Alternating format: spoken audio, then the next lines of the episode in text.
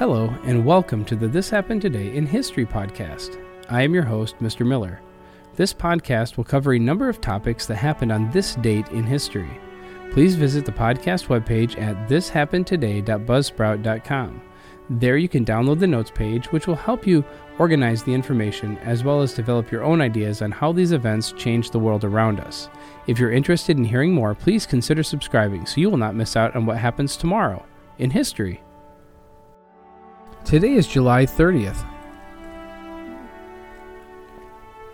On this date, in 1935, Penguin was published the very first paperback books, bringing the likes of Ernest Hemingway, Andre Maurois, and Agatha Christie to the masses. Some of the finest literature in the world was being produced, but it was inaccessible and unaffordable to the majority. In 1934, Allen Lane, then the publisher, the Bodley Head, had spent the weekend at the country estate of Agatha Christie, stopped at the station bookstall at Exeter St. David's, and saw that the books on sale were of poor quality and overpriced.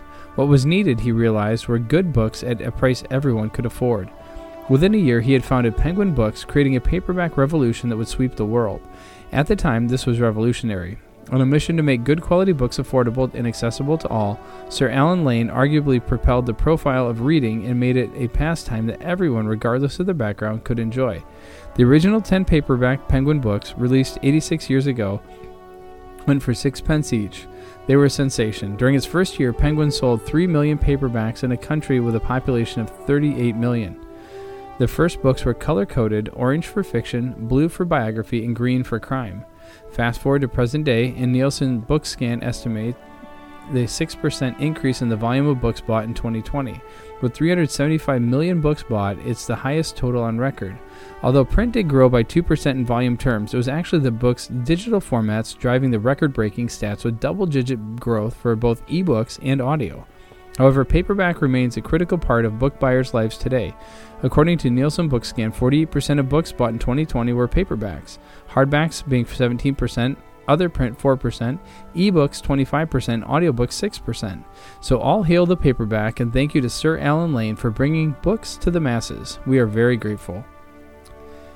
On this day in 1971, Apollo 15 became the first mission to use the Lunar Roving Vehicle, the LRV.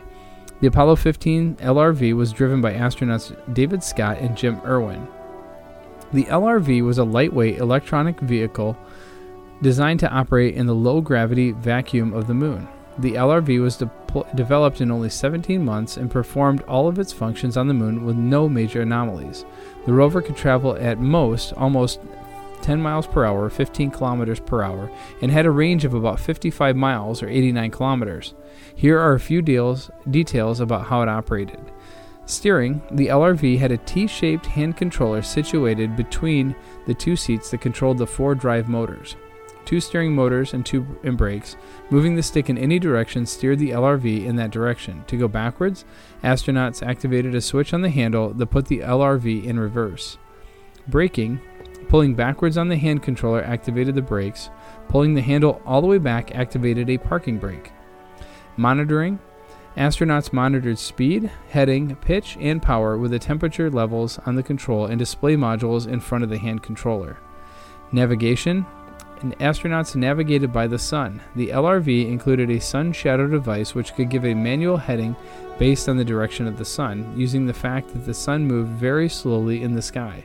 Additionally, the LRV continuously recorded direction and distance through a use of directional gyro and odometer.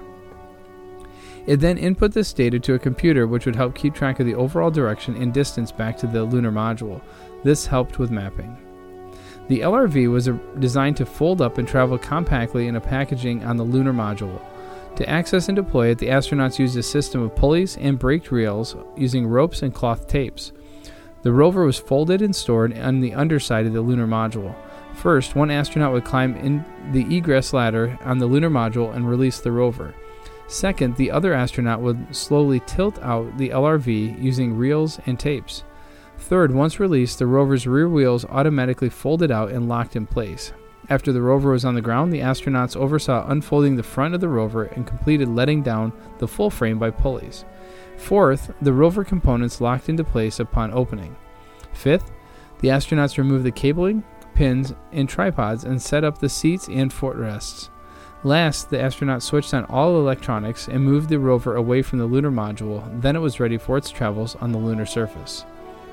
The lunar roving vehicle was capable of traversing the lunar surface, allowing Apollo astronauts to extend the range of their extravehicular activities. The rover was used on three traverses, one per day over three day course of the mission. On Apollo 15, the LRV was driven a total of 27.8 kilometers in 3 hours and 2 minutes of driving time. The longest single traverse was about 12 kilometers, and the maximum range from the lunar module was about 5 kilometers.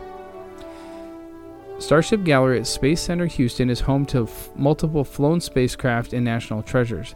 Get an up close look at some of the most amazing artifacts that trace the progression of human space exploration, such as the real Lunar Roving Vehicle Trainer. In case you're wondering, it's a trainer because the rovers were left on the moon. Visitors can view it in a realistic setting. And finally, on July 30th, 2003, the last of 21,529,464 Volkswagen Beetles built since World War II rolled off the production line of Volkswagen's plant in Puebla, Mexico. One of a 3,000 unit final edition, the baby blue vehicle was sent to a museum in Wolfsburg, Germany, where Volkswagen was headquartered. The car produced in Puebla that day was the last so called classic VW Beetle, which is not to be confused with the redesigned new Beetle that Volkswagen introduced in 1998. The new Beetle rep- resembles the classic version but is based on the VW Golf. The roots of the classic Beetle stretch back to the mid 1930s when famed Austrian automotive doc- engineer Dr. Ferdinand Porsche met German leader Adolf Hitler's request for a small, affordable passenger car to satisfy the transportation needs of the German people. Hitler called the result the KDF, the Kraft durch Freude wagon, or a strength through joy car. After a Nazi led movement ostensibly aimed at helping the working people of Germany, it would later be known by the name Porsche Preferred Volkswagen or People's Car. The first production ready KDF wagon debuted at the Berlin Motor Show in 1939. The international press soon dubbed it the Beetle for its distinctive round shape. During World War II, the factory in KDF later named Wolfsburg, continued to make Beetles, though was largely dedicated to the production of war vehicles. Production was halted under threat of Allied bombing in August of 1944 and did not resume until after the war under British control. Though VW sales were initially slower in the United States compared with the rest of the world, by 1960 the Beetle was a top selling import in America, thanks to an iconic ad campaign by the firm Doyle Dane Burnich, or Bernbach. In 1972, the Beetle surpassed the long standing worldwide production record of 15 million vehicles set by Ford Motor Company's legendary Model T between 1908 and 1927. It also became a worldwide cultural icon featuring prominently in the 1969 movie The Love Bug, which starred a Beetle named Herbie, and on the cover of a Beatles album, Abbey Road. In 1977, however, the Beetle with its rear mounted, air cooled engine was banned in America for failing to meet safety and emission standards. Worldwide sales of the car shrank by the late 1970s, and by 1988, the classic Beetle was only sold in Mexico. Due to increased competition from other manufacturers of inexpensive compact cars and a Mexican decision to phase out two door taxis, Volkswagen decided to discontinue production of the classic Bug in 2003. The final car count of 21,529,464 incidentally did not include the original 600 cars built by the Nazis prior to World War II. You have been listening to the This Happened Today in History podcast. I thank you for listening and I hope that you have enjoyed learning about historical events from the past.